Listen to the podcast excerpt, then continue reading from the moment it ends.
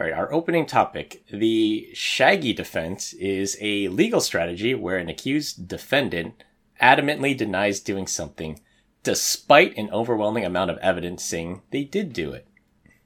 This is from the 2000 hit reggae song It Wasn't Me by Shaggy.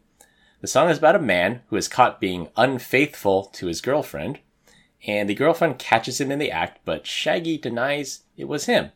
The lyrics include She caught me on the sofa, it wasn't me. She caught me on the counter, it wasn't me. She even caught me on camera, it wasn't me. So my Shaggy defense story was when I was a sysadmin and one of the company owners came up to me and asked me to pull the internet browsing history for a particular employee. Now, I personally did not care if you surfed Reddit or YouTube on a work computer. Just I just had two rules. Number one, don't congest my network, and number two, don't download any malware. This employee always had his or her office door shut, and when someone would come in, he or she would minimize the windows immediately, so that was a little bit suspicious. Turns out he or she was surfing Match.com on company time, and despite the overwhelming amount of evidence presented, that person denied the claims and maintained their innocence throughout the investigation. I clearly had the internet browsing history complete with logs and timestamps, but they just denied that it was them or they were doing it. The other one would be when I had users claiming to be working from home but not seeing any logins in the VPN logs. Do you guys have any Shaggy defense stories? I, I do. I so many many years ago when I worked at my previous two three companies ago, uh, HR representative came down to my office and said, "Hey." Um, we need to uh, collect the logs from this one PC and all the um, internet logs um, that this person is doing on the internet, and uh, it was uh, and it's one of those things that you finally you collected all the information, all the logs from the the, the proxies and the internet browsers and whatnot, and uh, we took this person in, and they said, "Nope, not not me," and and I remember having to print this out, and it was like over a ream of paper, and just presenting this to HR and they kind of sat there and they laughed and they went, so you didn't go to www dot you know xyz.com no. You didn't go to and it was like log timestamp. This is okay so we have your your id logged into this computer and there's correlating data. And the guy was like nope was it me was it me. And it was like no stinking way. And i sat there I was like this guy had a stone straight face and denied every bit. And and I, I, guess it just comes down to like hey if you deny it you didn't do it and they they have to go through the proof. But i tell you what that was you know five was it how much is how much paper is in a ream of in a ream? 500 pages? 500 sheets right? yeah. 500 sheets it was over 500 sheets of, of of evidence of what this person was doing. So that's my it wasn't me it, and that was the first time i learned don't implicate yourself. Just say it wasn't me. So. so. I have one, but it was actually me. It was back in high school, and uh, this is like early on. This is like early '90s, and there's really no no concept of like role based access control or anything like that. And I, I was kind of shoulder surfing, and I caught the science teacher typing in his password right. And I was like, all right, cool. Now I can play on the computer. Computers fascinate me. And then I was like, oh, look at this. There's a grade book. And then I was like, wait a second, I'm I'm gonna start up the whole like changing grades for profit, right? So I was uh, going around and uh, taking twenty bucks to change people's letter grades and whatnot. And uh, I got called into the vice principal's office. They're like, Brian, uh, we know you've been changing grades. And I'm like, I, I, don't know what you're talking about. What do you mean? they're like, number one, you're the only person around here that remotely knows anything about computers. And then two, we enabled like double entry, which means we can see deltas of, of changes. And you, it was you, you change your grades for yourself, uh, another girl and a, a, couple other kids at school, and they're like, they, they all had Fs. Like, you know, you're, it's, it's blatantly obvious it's you. I'm like, wasn't me. I'm going to tell you. He says, well, we have to suspend you.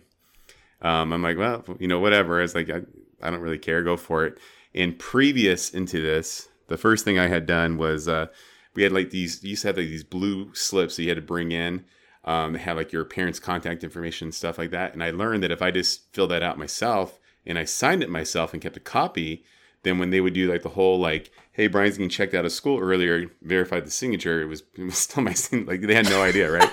so I'm like, Yeah. yeah. cool. I'm like, I'll take the rest of the day off in a couple more days. And so I, I the, the next uh, following couple days, I would just uh, uh, go, you know, wake up, go to school, wait for my parents to leave, and come back home and sleep, and then check the mail. And I, I found the the the, the letter that I was suspended and and all this good stuff. So and tore it up before they even saw. They had no idea. But the uh, the the funniest part of this thing was like they told me how they caught me right with the double entries. I'm like, well, this is not a this is like a, a no brainer. I'll just now I know to change it in two spots. That way I'm okay. And then uh, then it kind of lit a fuel under my butt, and I was like, well, the science teacher started like locking his door. He changed his password, but homeboy literally uh, put in the yearbook um, the list of all of his cat names, and they were all galaxy names. And the first one happened to be the cat's name. It was his original password. So the next password was Oh. it. So boom, I was in. But I still had like a code. yeah, I, I still had a physical security issue because he's locking the door. And I had discovered that uh, in this science room, there were like these windows up high, kind of, and they were adjacent to the gymnasium um, next door. And what I did is I, I kind of broke the sill just a little bit on Saturday mornings. I'd, I'd shimmy up the wall, crawling through the window, and the next thing you know, it was on. I had hours of play.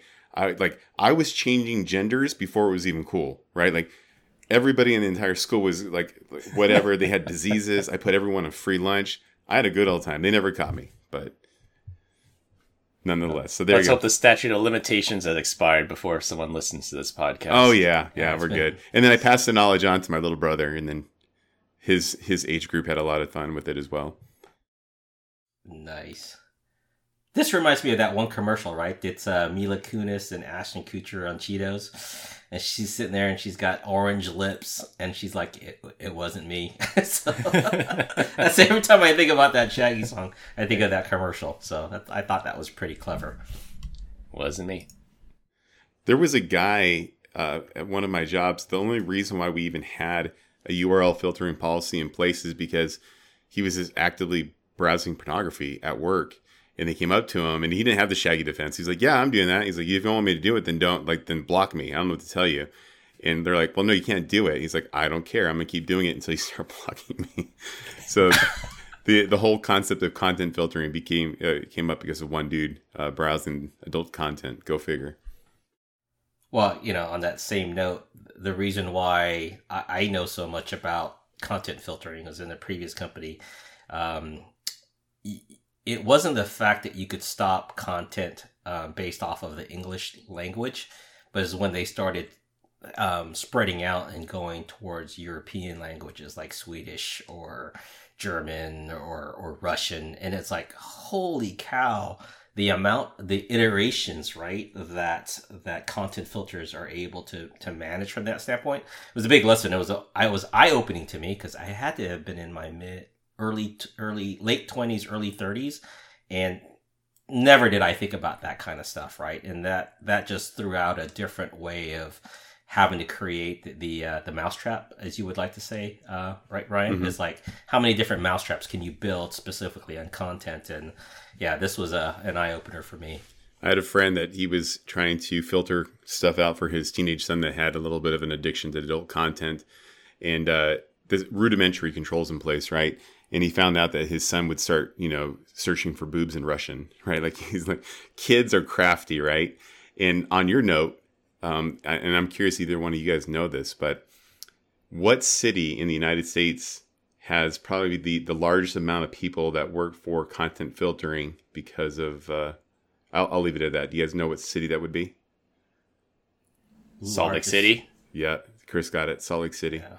Number of return Yeah. missionaries that can speak multiple languages do a lot of the content filtering. Pretty wild, huh? Yeah, but yeah, I think it goes to say too, like what city has the largest amount of porn distribution or porn watchers? And I I could have swore there was a there was something out there that said somewhere in that location as well, in that Midwest, is uh, the largest distribution of pornography content. I never would have expected that. I, I would have thought it'd been like LA or something. Yeah, LA, mm-hmm. you would think. Yeah, maybe not distribution, maybe readership or viewership, Consumption. Yeah, consumption. There you go. There you go. Have a nice day.